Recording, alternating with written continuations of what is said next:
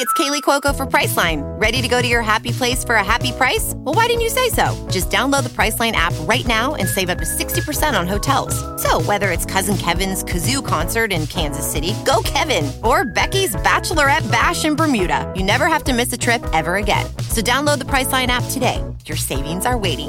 Go to your happy place for a happy price. Go to your happy price, Priceline.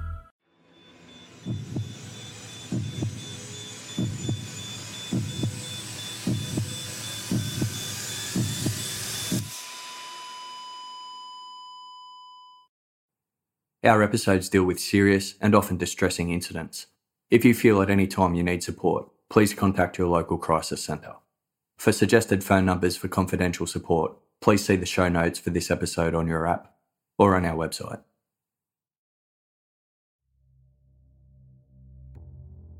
In 1999, a New Age spiritual book titled Servers of the Divine Plan was published. According to the anonymous author, the 180 page book was propelled into existence from a remembering process, a technique involving using one's imagination to manifest goals. The author of Servers of the Divine Plan prophesied planet Earth was heading towards the end of a 75,000 year cycle. A red alert had begun for Judgment Day, the end of the world. From then, a new world would be born. According to the book, quote, only those who had learned the lessons of the physical plane will be harvested to or promoted to a higher, more expansive level of experience. The book's blurb reads as follows A practical and instructive guide for individuals who are awakening all over the world. Earth is now a focal point of interest for beings from other planets, galaxies, and dimensions. Growing numbers of seekers are realising that they have incarnated at this critical time to play an active role in the great transition that is before us. Servers are awakening and taking up their positions as agents of the new spirit. This book helps recall our soul's purpose in incarnation.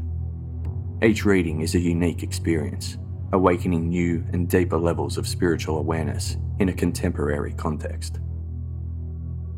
Servers of the Divine Plan was not the first book written by the same anonymous author.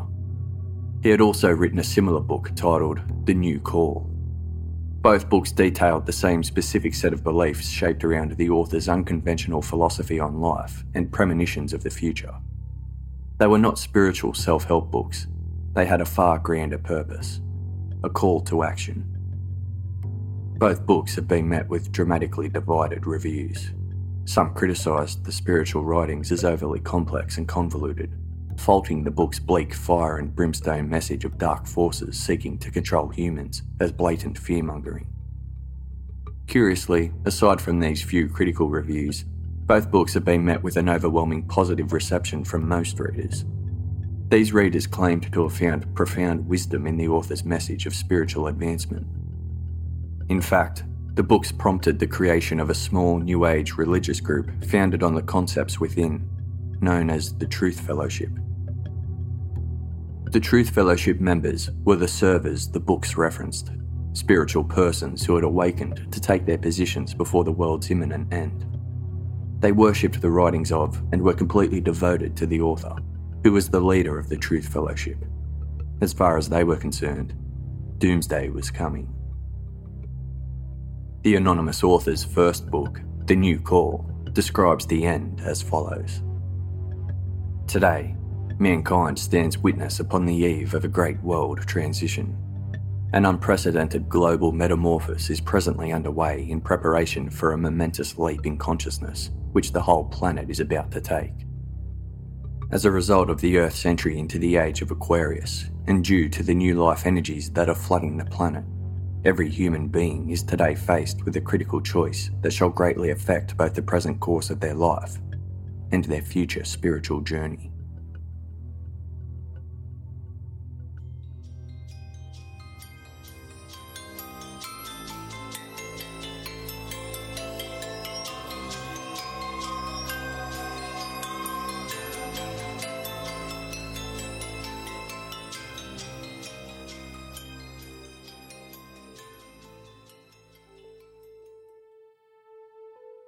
In 1997, 17 year old Chantelle McDougall attended an ashram in Melbourne, Victoria, a sanctuary for spiritual worship, meditation, and spiritual retreat.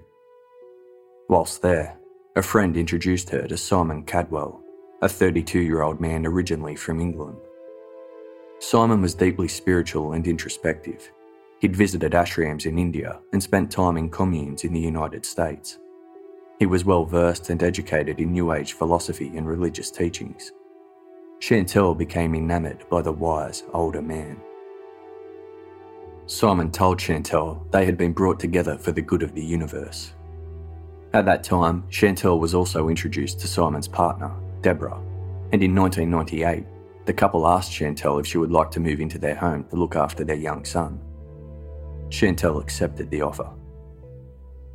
Simon was in the process of writing his second book that he had titled Servers of the Divine Plan, a companion piece to his first book, The New Call. He chose to publish his work anonymously, claiming the reason why was to ensure focus remained squarely on the message of his written work. Simon's writings focused heavily on his personal interpretations and understandings of New Age philosophy and spiritual development. Most startling was his obsession with doomsday and the end of the world. His otherworldly teachings and warnings resonated with some. Simon had amassed a small following of around 40 dedicated people from all over the world for his spiritual group he called the Truth Fellowship. The Truth Fellowship congregated on an online forum Simon created called the Forecourt, where they discussed their leader's visionary concepts and praised his knowledge. Simon frequented the forum under the username Psi, he believed himself to be leading his followers down a destined path he saw clearly. According to Simon, the Truth Fellowship were in the process of recovering their latent memory, and they were quickly approaching their full potential in service to restore the universe. It would soon be Judgment Day, as Simon had prophesied, and he made it clear only those worthy would move on to the next dimension. As his book forewarned, quote, the planetary deadline for the advent of an unprecedented spiritual consciousness on Earth is imminent, and all who would be prepared to pass through the portal leading into the new world are now being called to awaken and to arise in readiness to assist those amongst humanity who will accompany them. Teenager Chantelle McDougall fully embraced and absorbed Simon Kadwell's teachings. He often told her she was not from this world that she was different. Everything he said made sense and resonated with her, and she became completely ingrained in his leadership. When Simon completed and published Servers of the Divine Plan, he suddenly decided to move his family from Victoria to Perth in Western Australia. When he asked Chantelle to come with them and continue looking after their son, she said yes. While settling into their new home amongst the dry rolling lands of Western Australia, Chantelle, and Simon's partner Deborah met a woman named Justine. Deborah offered Justine a copy of Simon's book, and a short time later, Justine became another devoted follower of the Truth Fellowship. It was clear Simon's view of the world had an impact on others, and his teachings were fulfilling to those seeking deeper meaning and purpose. Simon and his family had barely settled into their new home in Perth when he announced they were going to relocate once again this time to the historical town of Glastonbury in England's south. Glastonbury had a growing New Age community drawn to the area's rich history of myths and legends.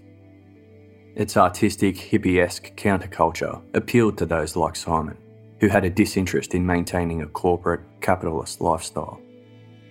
Simon claimed to have chosen Glastonbury as his new home for spiritual reasons, because powerful ley lines intersected along the land there. He expressed a hope that his small congregation of servers from all around the world would soon follow and live with him there. His partner Deborah, their child, and Chantelle all agreed to make the trek to their new overseas home. In Glastonbury, Simon liaised online with Justine, the woman who joined the Truth Fellowship in Perth. When Justine confessed she had fallen in love with Simon, she accepted his invitation to move to Glastonbury as well. From then onwards, Simon began pressuring more of his followers to make the move. In an email sent to a long-time Truth Fellowship member from Quebec, Canada, named Jean, Simon stated, quote, We have been observing your sincerity in world service and acknowledge your purity of motive. Today, we feel that it may be time to introduce ourselves to you on the physical plane, and this is in order to discern whether we may be able to collaborate for the common good. We are working for the same boss, and this is why I deemed that it was time to connect on the physical. Jean eagerly agreed to visit his spiritual leader in Glastonbury, believing it would only result in more spiritual enlightenment and understanding. However, his time in Glastonbury with Simon was not what he had expected. Upon his return home to Canada, Jean had developed a new perception of the Truth Fellowship. He posted the following on his online blog Quote, Now, despite the profound effect the material and teaching from the Truth Fellowship was having on me, stirring up some quite powerful stuff and mystical experiences, there were a number of things advocated by Simon which felt quite a bit extreme to me, such as the imminence of a global world cleansing along the lines of the Judgment Day and apocalyptic depiction found in the Bible, or the continuous reference to unseen manipulations by dark negative forces influencing everyone to prevent any of this divine plan to take place. Suffice it to say that I'm no longer able to support what he is doing because I feel it is wrong, deceitful, and in the end, unacceptable. Jean also posted online an email he sent to Simon after their meeting in Glastonbury. In his email, Jean accused Simon of using him to seduce one of the young women also joining them in England and that Simon was using his partner Deborah as a pawn in what he described as mind control games. Quote, Poor Deborah has been manipulated for years and has now become a willing, albeit sometimes reluctant, partner in your schemes. We all feel sorry for her situation and all hope she will soon learn to stand up to you and walk her own path in life. Jean's public criticism of Simon's leadership on his blog resonated with other members of the Truth Fellowship. Another follower came forward to further expose Simon as a dubious leader. According to them, Simon did not move his family to Glastonbury for the greater good of the universe or to meet up with his followers.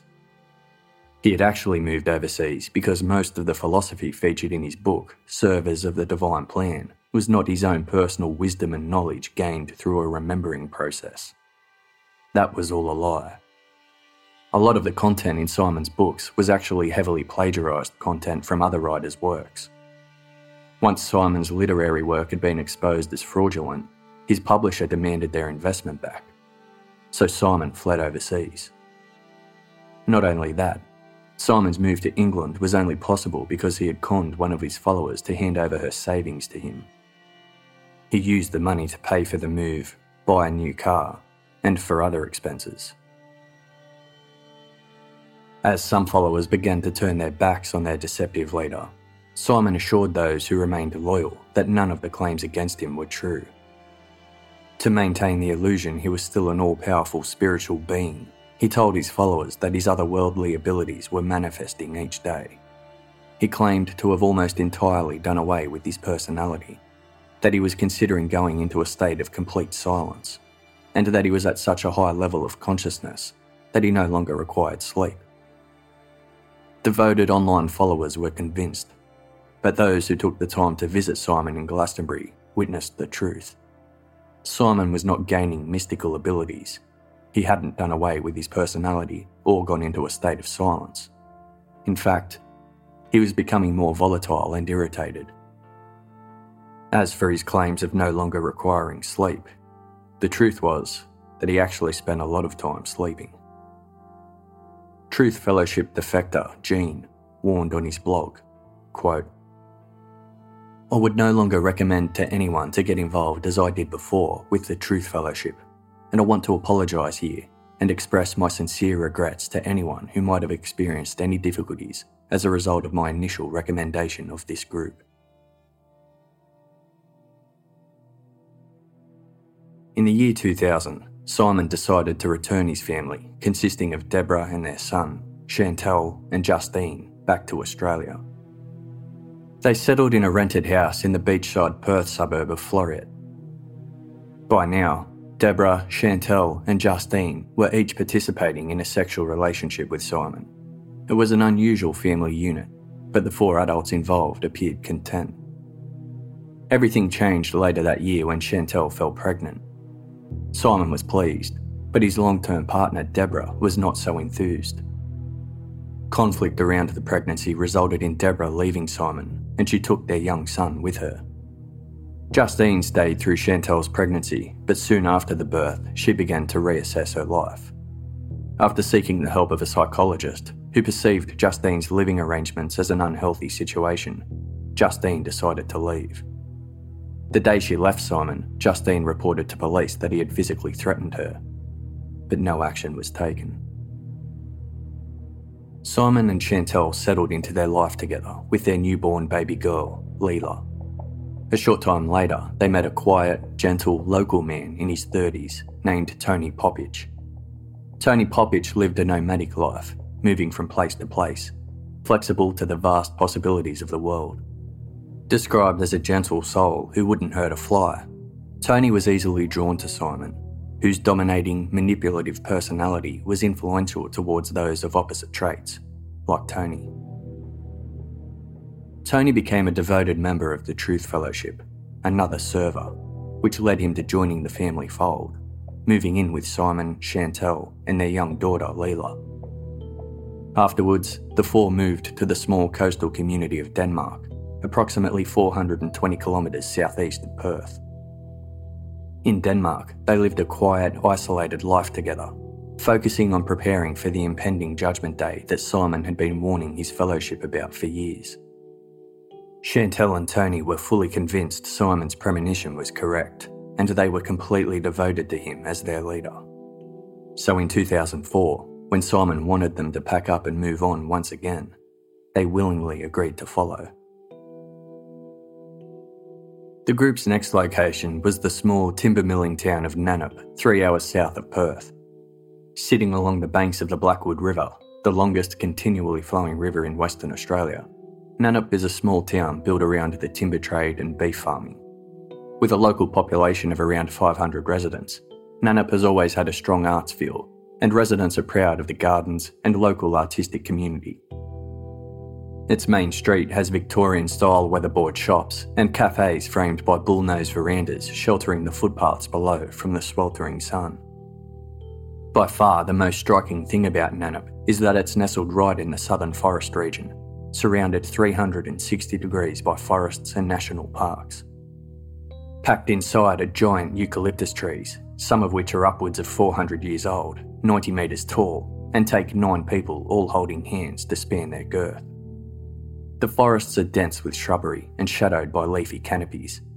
Narrow pressed dirt walking tracks weave throughout, trailing off for hours. All you can see are trees and scrub in every direction, as far as the eye can see. It can be impossible to know which direction is which forward, back, side to side. It can all look the same. Disorientation can get the better of you, and with the forest floor carpeted with shrubs and ferns, you're told to never deviate from the trails. If you go too far off track, you might not be able to find your way back. Simon found this sense of remoteness and isolation appealing Nannup felt like a quiet, secluded, private place, somewhere the family would not be easily found. He settled his family into a blue fibro house on a beef farm property run by their landlords, 10 kilometres south of Nannup's town centre. The house was set back from the road and hidden amongst looming gum trees. It was picturesque Australian country living. The front yard was colourfully lined with native Australian plants. They raised chickens, and two long haired dachshund dogs. Simon, Chantelle, and young Leela lived in the main house, and Tony lived in a caravan sheltered by a tin shed out the back of the property. In the backyard, Simon grew a vine known scientifically as Banisteriopsis caapi, used to make the brew ayahuasca, a potent hallucinogenic potion well known in Brazil. In Brazilian culture, the brew was a traditional spiritual medicine used in ceremonies and rituals among the indigenous people of the Amazon basin. Although the usage varies, ayahuasca was often consumed to provide a hallucinogenic experience aimed to find clarity and life's meaning. These hallucinations are often emotional and psychologically stressful, with physical purging a common side effect. Simon believed he would find his own spiritual clarity by consuming ayahuasca, and it would later help prepare his family for the impending Judgment Day.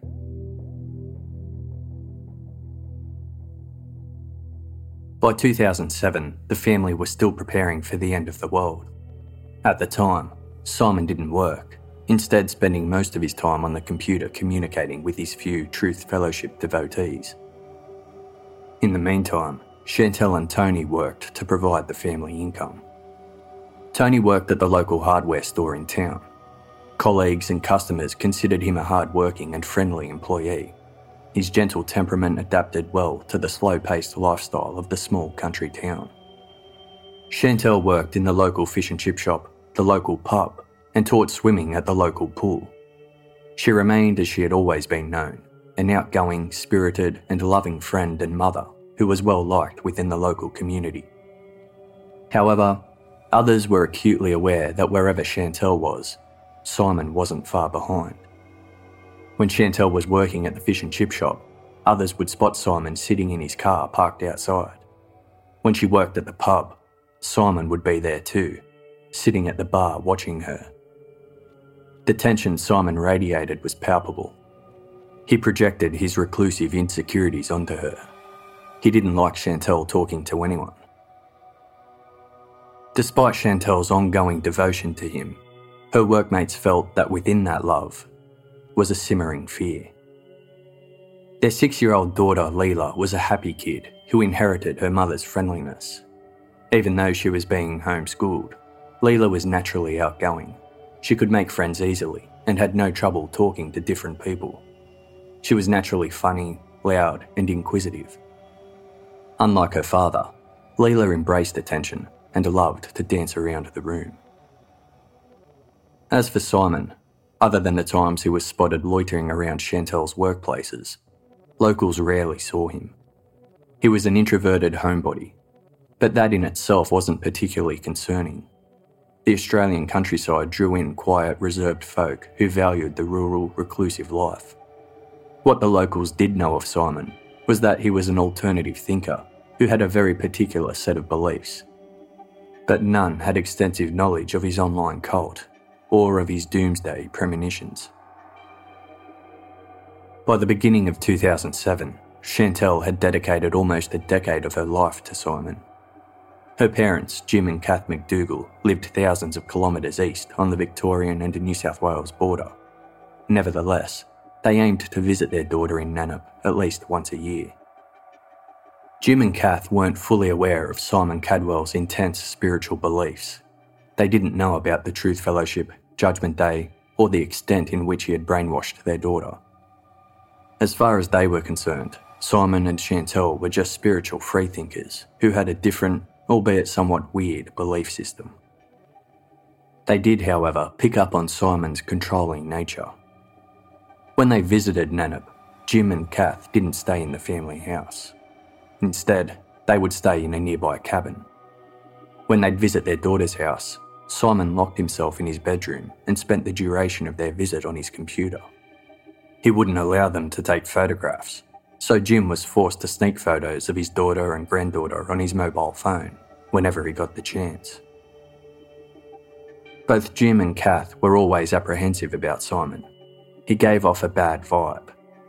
Nevertheless, they didn't feel the relationship was out of hand, and despite his dominating personality, they never witnessed Simon harm or threaten their daughter or granddaughter.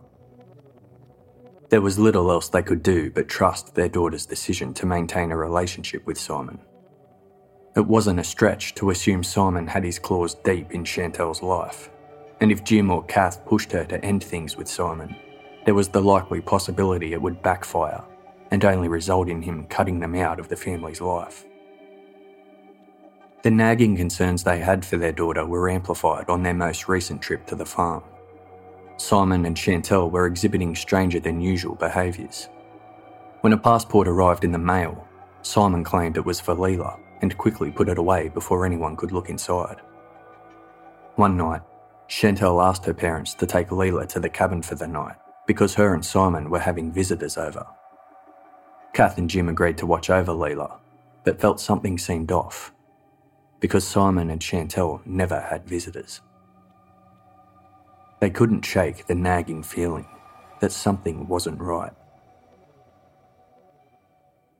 In April 2007, Bruce Blackburn, an electrician employed by electrical company Western Power, was tasked to install a transformer on a power pole close to Simon Kadwell's house.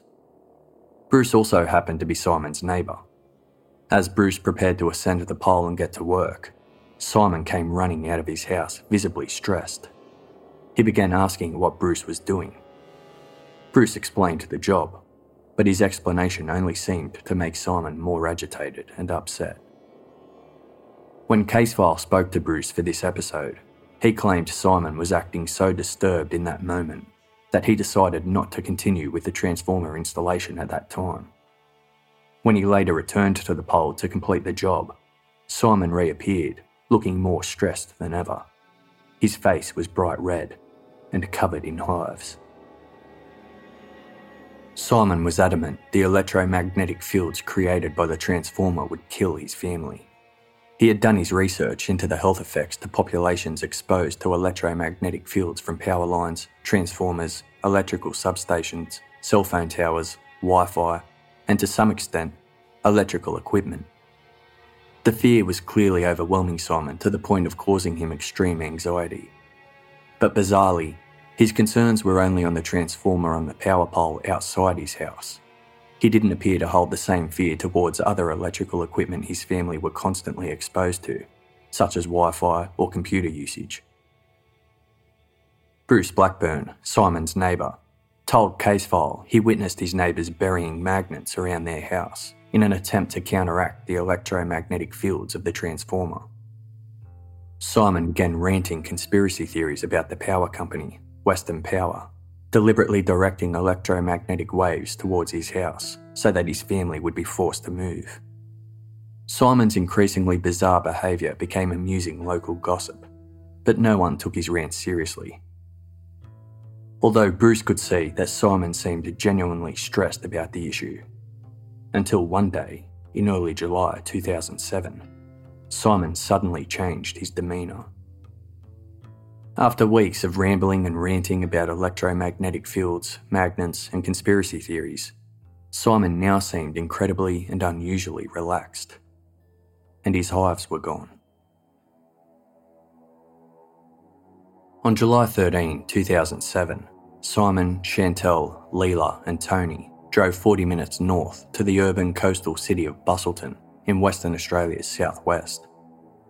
Simon had recently sold his car for $1,500, and now they were planning on selling Chantelle's.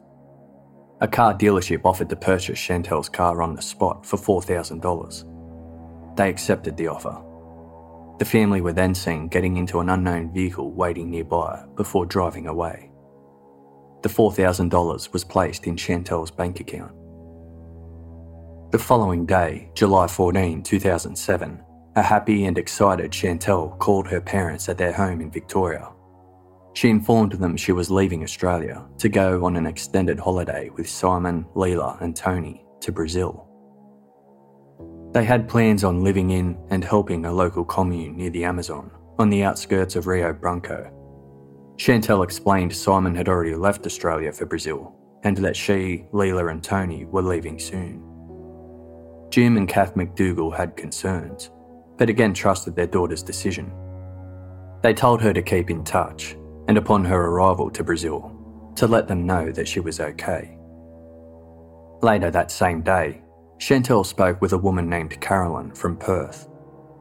Both Chantelle and Simon had spoken previously with Carolyn, expressing their desire to sell her their two long haired Dachshund dogs. The family didn't have any issues with the pets, they just couldn't take them to Brazil.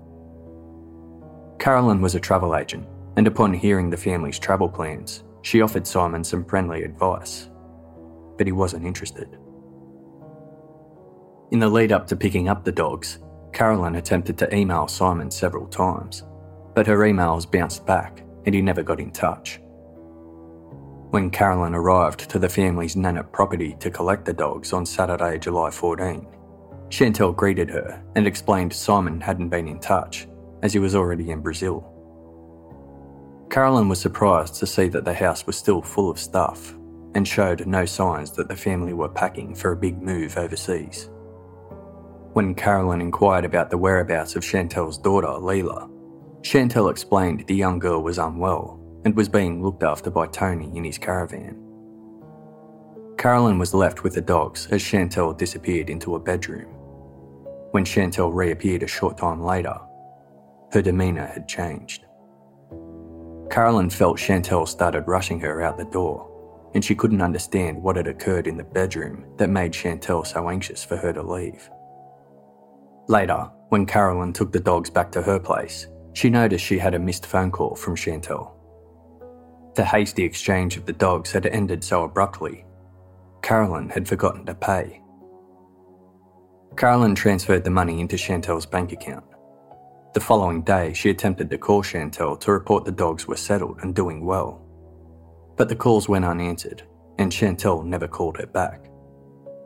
Perhaps she had left for Brazil after all, Carolyn thought. A couple of days later, Carolyn received a strange phone call. An unidentified woman asked her how she knew Chantelle and why she had been calling her number. The woman who made this call has never been identified. Weeks passed, and everyone assumed that Simon, Chantelle, Leela, and Tony had made good on their plans and were living in a commune in Brazil. But as time wore on and no one had heard from them, Chantelle's parents became increasingly concerned. They never received confirmation that the family arrived safely in Brazil. It was unusual for Chantelle not to be in touch, so her father Jim made some calls in an attempt to reach the commune just outside Rio Branco where the family were planning on staying. When Jim couldn't find any record of them arriving in the country, his worry peaked. Maybe there was a logical explanation. Maybe the family cancelled their overseas travel plans and were still on the farm in Nannup. When Jim and Kath contacted the landlord in Nannup, they were given some startling news. On July 19, Five days after the last sighting of Chantelle, the landlords dropped by the house to check in with the family. No one had informed the landlords that Simon and his family planned on going to Brazil. As they approached the house, they immediately noticed a yellow envelope stuck in the door. Inside was a note in Chantelle's handwriting. It read, quote, We have left suddenly due to the lack of sleep created by the electromagnetic fields we have moved overseas to Brazil and could not take all of our furniture with us. All our personal things have gone, but whatever we have left is yours to do as you wish. Power, phone, and gas have been disconnected. Sorry to leave so quickly. All the animals have been taken care of, and the keys to the house are on the kitchen bench. The caravan has also been cleared of any personal items. You are also welcome to the caravan with all the furnishings. From Chantelle, Simon, Tony, and Leela. Another note was found inside Tony's caravan in his handwriting that simply said, Gone to Brazil. The landlords were surprised at the suddenness of the situation and the fact they hadn't been informed prior to the move. Their confusion only increased when they entered the house. The home was still full of furniture, but it was spotless. It didn't appear Simon and Chantelle had attempted to sell any of their belongings prior to leaving, as one would expect. They even left their computer and other pricey electronics behind. There was perishable food left in the fridge, including half a bowl of cooked rice. They had also left their wallets and credit cards behind. Although their clothing and other personal items were gone, it didn't feel like the family had packed up and left for a big overseas trip. By now, Jim and Kath McDougall were considering the possibilities of what had become of their daughter and granddaughter. They contacted the Australian Embassy in Brazil, only to discover there was no documentation proving that Simon, Chantelle, Leela, or Tony had left Australia by either air or sea, and there was no record of any of them arriving in Brazil. By all official accounts, they were still in Australia. By October 2007, it had been three months since the family had abandoned the Nannup property. There had been no news of or from Simon, Chantelle, Leela, or Tony. Chantelle McDougall and her daughter Leela were officially listed as missing persons. Police arrived at their old Nannup house to conduct a search for clues as to the family's whereabouts. Upon arrival, they discovered that in the previous months, the landlords had thoroughly cleaned the house and it was now being rented out to new tenants. Nevertheless, a thorough search of the property and its surrounds was conducted, but nothing of note was found. The bank accounts of Simon, Chantelle, and Tony had not been touched since the time of their supposed trip to Brazil. Chantelle's account still held the $4,000 she had been paid for her car, as well as the money for selling the two dogs. Government services the family had access to, including social security payments and public health care, had not been recently used. This only raised more questions about the authenticity of the Brazil story. Had the family really gone overseas? They would have needed money to do that. They sold their cars and their dogs to ensure they had money. Yet, it had been left untouched. In the meantime, Chantelle's parents weren't the only ones attempting to locate the family. By November 2007, Tony Popic had been reported as a missing person as well. Tony's father and brother had no clue where Tony was. It was already difficult for them to track Tony in normal circumstances, as he lived a nomadic lifestyle. Regardless, he always kept in touch, so it was out of character for him to vanish without a trace. Tony's father told police that he had recently given Tony $25,000 to take care of what he thought was a legal matter. But where exactly that money went, he had no clue. Tony's brother, Joe Popic, had his concerns about Simon Kadwell. Joe knew of Simon's alternative lifestyle and believed the Truth Fellowship had all the hallmarks of a cult. Simon Kadwell was the leader, and he demanded full obedience from his followers including Chantelle, Leela, and Tony. Simon had even once tried to recruit Joe as another server in the Truth Fellowship. Joe didn't buy into it, but his brother Tony did. When Tony went missing, Joe was convinced Simon relocated the family to an isolated commune where they couldn't be found, likely a remote area of Australia. When Joe attempted to get information from other members of the Truth Fellowship to help find his brother, they were not forthcoming. As the search for the family continued, Simon's online activity was thoroughly investigated.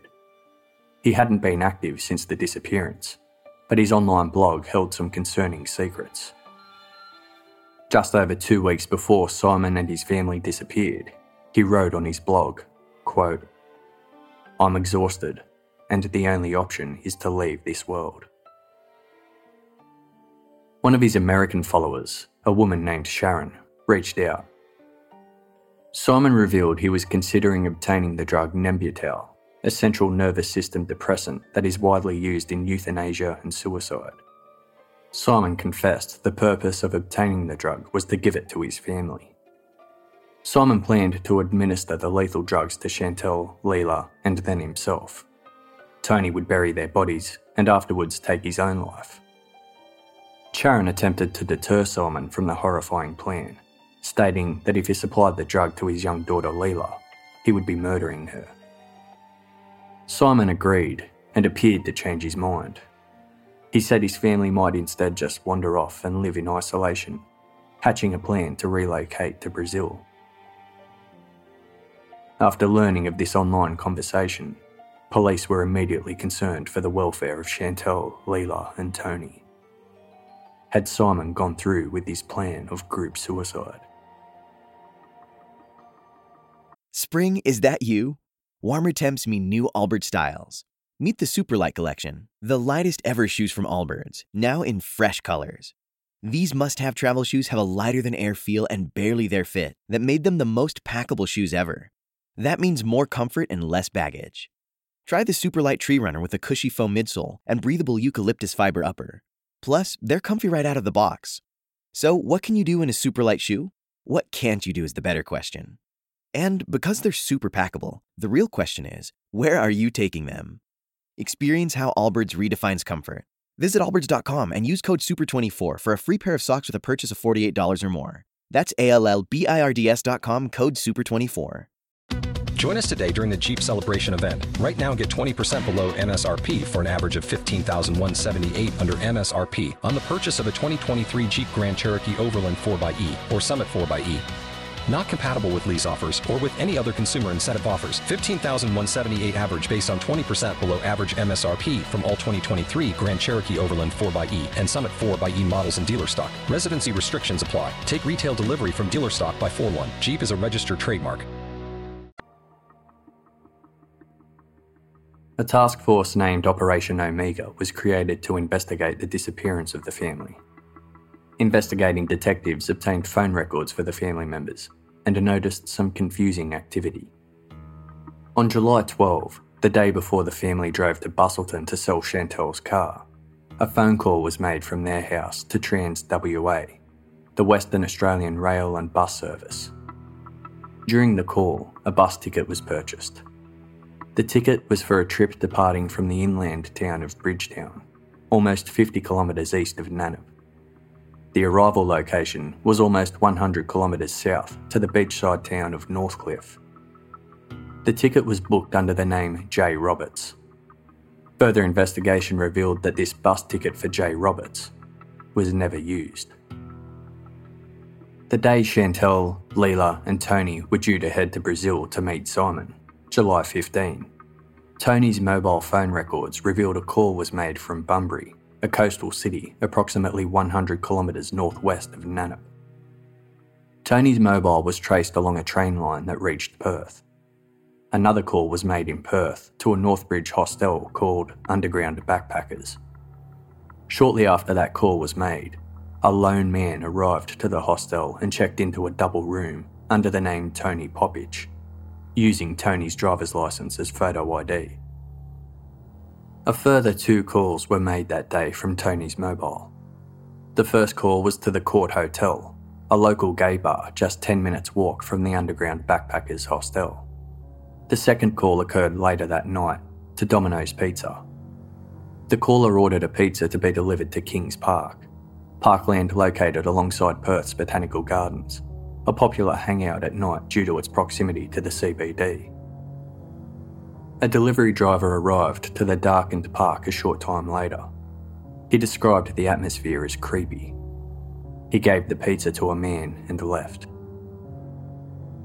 When shown pictures of Simon and Tony, who actually looked somewhat similar, the delivery driver pointed out the photograph of Tony as the man he delivered the pizza to that night. The following morning, on July 16, two more phone calls were made from Tony's mobile phone. The first call was to Trans WA, where a return train ticket was booked from Perth to the inland city of Kalgoorlie, 600 kilometres away. This ticket was also booked under the name J. Roberts. The second call was to a taxi service for a ride from the underground backpackers hostel to East Perth train station. The taxi was booked for 6am under the name Tony. The taxi driver took the unidentified passenger to East Perth train station, where he picked up the train ticket to Kalgoorlie on hold for J. Roberts.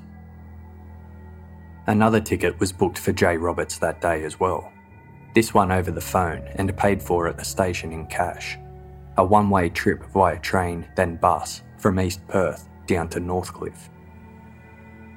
Around an hour later, at 7am, an unidentified male boarded the train to Kalgoorlie sitting in car 3, seat 16, on the Prospector train.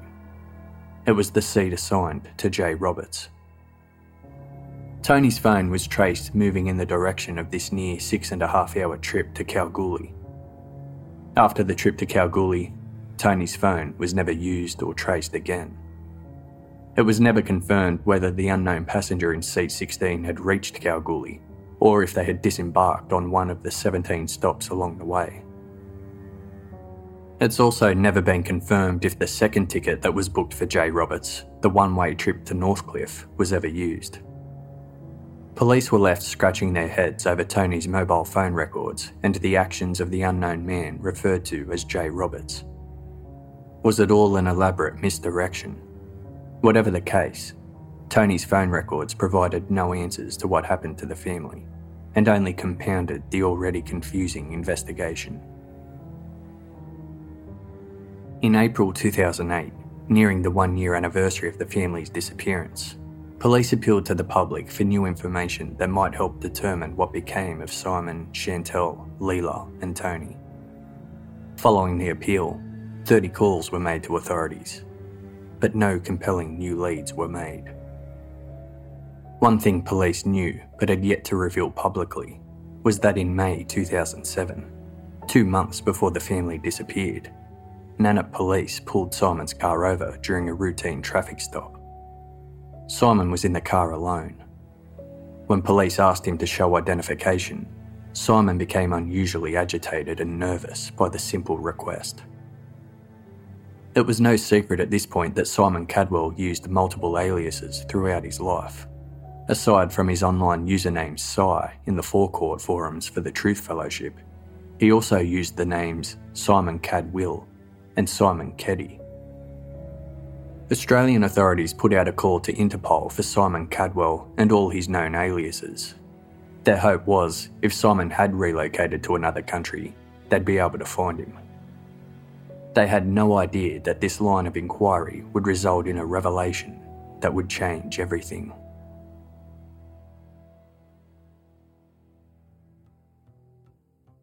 In September 2009, approximately two years after the family disappeared, an immigration officer at Heathrow Airport in London received an alert on his system for Simon Kadwell. Simon was attempting to exit the country. When the immigration officer compared the photograph Australian authorities had shared of Simon Kadwell to the man attempting to leave Heathrow, it was clear they were two completely different men. But that didn't stop the immigration officer from asking a few questions. Even though it was clear he definitely wasn't the Simon Kadwell they were looking for, he did manage to drop a bombshell that shook the entire investigation. When shown a photograph of the Simon Kadwell Australian authorities were after, the Simon Kadwell at Heathrow Airport responded, I know that man, and his name isn't Simon. Simon Kadwell, the leader of the Truth Fellowship, partner to Chantelle, father of Leela, was actually a man called Gary Felton. Gary Felton was born in the United Kingdom in 1962. The real Simon Kadwell, the man picked up at Heathrow Airport, had met Gary Felton when the two attended the same British university in the early 90s. During this time, Gary Felton stole Simon Kadwell's birth certificate. Simon had no idea why Gary had done so, but now his motive was clear. Gary had used the birth certificate to assume Simon's identity. Police now realised they were dealing with a long running professional fraudster. Gary Felton had not only plagiarised his spiritual books to create his own cult, but he had deceived every single person who knew him as Simon Kadwell. What had Gary Felton done that compelled him to assume another man's identity? Police felt there was a strong possibility Gary Felton had assumed yet another man's identity since his disappearance and was managing to evade authorities by travelling under his new, unknown alias. Chantelle McDougall's parents recalled seeing Gary, who at the time they believed was Simon, receive a passport in the mail. Jim and Kath McDougall were told the passport was for Leela. Now, police considered it might have been another one of Gary's false passports, Maybe he had obtained fake passports for Chantelle, Leela, and Tony as well. They all could have snuck out of Australia under false identities. It wasn't an impossible act. A report conducted by Australia's Daily Telegraph newspaper in the 18 months following the family's disappearance revealed passport forgery was alive and well. Between 2005 and 2006 alone, 223 false Australian passports were intercepted worldwide at various country entry points. 118 of those were intercepted in Australia. Figures between 2007 and 2008, the time when the family went missing, were fairly similar. Numerous shady websites offer fake passports for as little as $1,250. They promise to feature any country stamps requested, along with a guaranteed success to pass all existing passport confirmation tests, including UV tests and machine readable zone checks. It wasn't a stretch to assume professional conman Gary Felton, who spent most of his waking time on his computer, may have come across one of these sites and made a purchase. By 2010, there were still no leads into the whereabouts of Gary Felton, Chantelle McDougall, her daughter Leela, or Tony Popic. Chantelle's parents embarked on a three month trip from their home in Victoria, 4,000 kilometres north to Cape York in far north Queensland, distributing 1,000 flyers featuring Chantelle's and Leela's details along the way. Police maintained their search, but now they weren't attempting to zero in on the name Simon Kadwell their sights were set on the name Gary Felton, and in a similar vein, Jay Roberts, the name used to purchase train and bus tickets across Western Australia shortly after the family's disappearance. It seemed likely that Jay Roberts was yet another false identity created by Gary. The scope of the investigation was narrowed in on Australia, as there had been no evidence suggesting the family ever left the country However, with the realisation Gary Felton had knowledge and experience using fake passports, the possibility the family had followed through with their plan to head to Brazil was now a worthwhile consideration. The peculiar mystery had gained media attention and became an obsession for online sleuths, who began to conduct their own research into what may have happened to the family.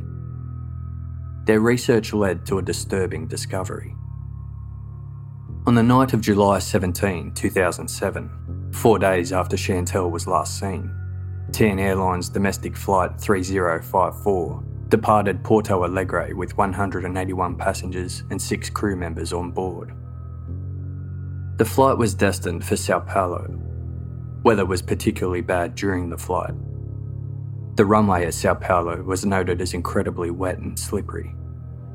During the approach, the plane's pilot remarked he had a headache.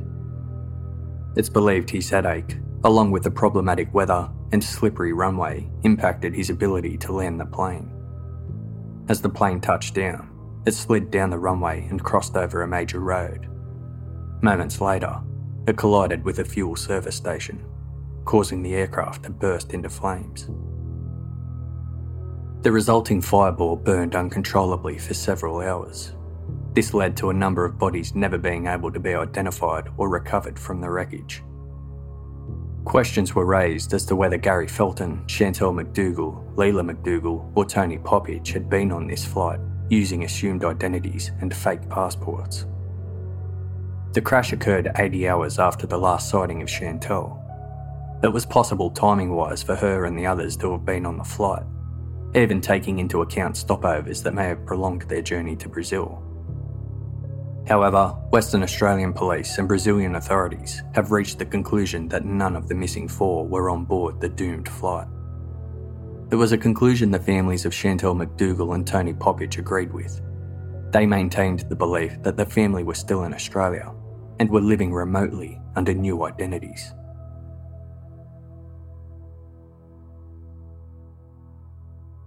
In March 2012, five years after the family disappeared, Horses grazing in a paddock in Nannup disturbed human remains and clothing. It was believed the remains, consisting of bones and a skull, were previously submerged when the farmland was swampy. Police rushed the remains for forensic testing, which revealed they belonged to a 62 year old Victorian man, missing since 2003. In July 2015, the decomposed remains of a female child were discovered in a tattered suitcase on the side of a rural South Australian highway. Testing confirmed the girl had been deceased since around 2007, and the discovery was near several desolate communities of people living off the grid. Due to the time frame and location, there was a strong possibility the girl in the suitcase might have been Leela. But in October 2015, the girl was positively identified it wasn't Leela. In November 2016, nine years after the family disappeared, a young, homeless, English speaking teenager was found wandering the streets of Rome in Italy. The girl offered various names, making it difficult for people to identify her. Australian authorities held out hope the teenage girl was Leela. When shown a picture of the teenager, Kath and Jim McDougall, Leela's grandparents, weren't convinced it was her. They were later proven right. The teenage girl found in Rome was identified as a runaway from Sweden. In mid May 2017, 10 years after the disappearance of Chantelle McDougall, her daughter Leela, Tony Popic, and Gary Felton, the Western Australian Coroner's Office announced they would hold an inquest into the suspected deaths of the group of four. It was a long time coming for Jim and Kath McDougall, who had been petitioning for an inquest since 2011.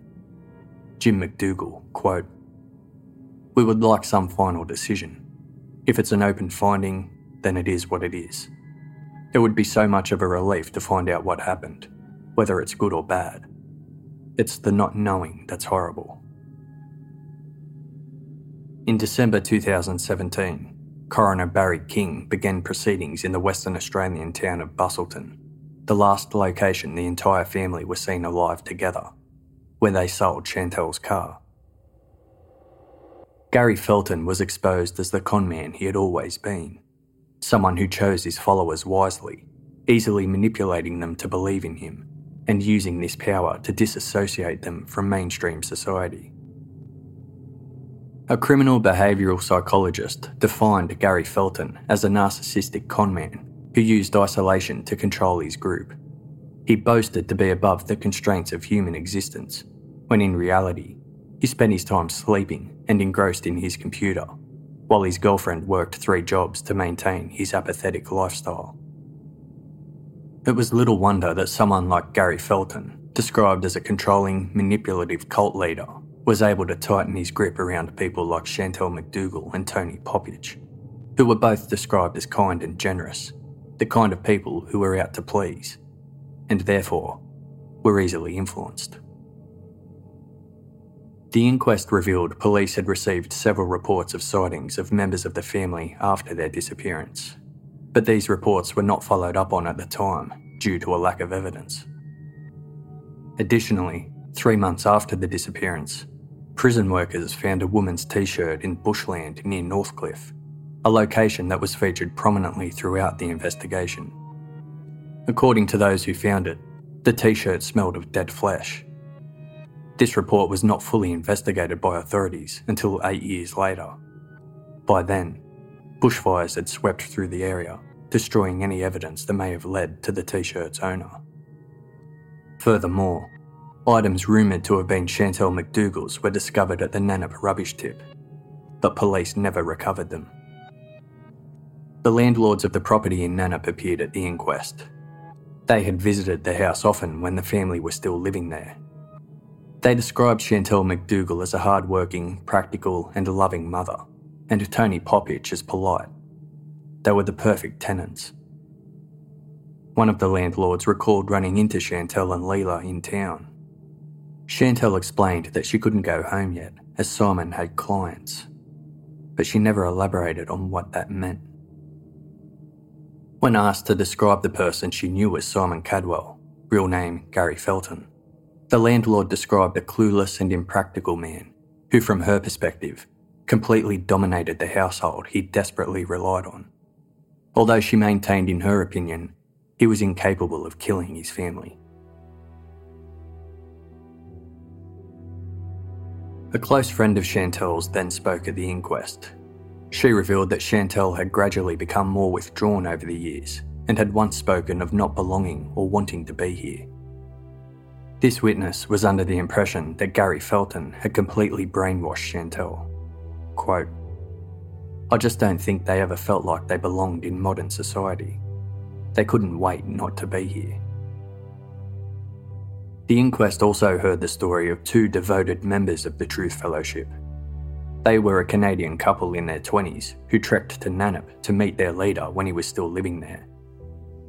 The couple eventually returned to Canada and by the end of 2007, they had both committed suicide, along with another follower. In Gary's philosophical writings, he doubted the existence of suicide. Instead, he considered it a move between the physical and spiritual realms. Online chat logs between Gary and one of his servers confirmed that despondent and depressed Gary had contemplated self harm and death prior to his disappearance. It was also revealed he was taking strong antipsychotic medication at the time.